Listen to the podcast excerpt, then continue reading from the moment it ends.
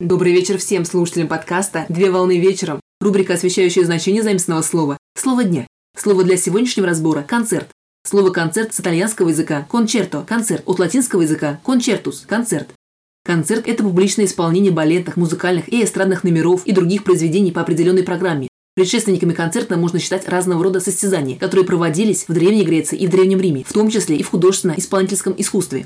В средние века, до второй половины XVIII века, концерт был прерогативой аристократии и носил музыкально-исполнительский характер, а также ранее концерт имел закрытую форму, рассчитанную на небольшой круг специально приглашенных лиц. В настоящее время концерт представляет собой массовое зрелищное событие, проходящее в закрытом помещении или на открытом воздухе, к примеру, площадь или стадион. Так, если концерт проводится на открытом воздухе, устанавливается высокая сцена для выступления артистов со специальными видеоэкранами, на которые транслируется увеличенное изображение выступления артистов. Дополнительно сцена оборудуется микрофонами, мощной, звуковоспроизводящей и световой аппаратурой. Как правило, в концертных программах принимают участие хореографические и эстрадные коллективы. При этом само выступление может быть реализовано исполнителями как вживую, так и под фонограмму.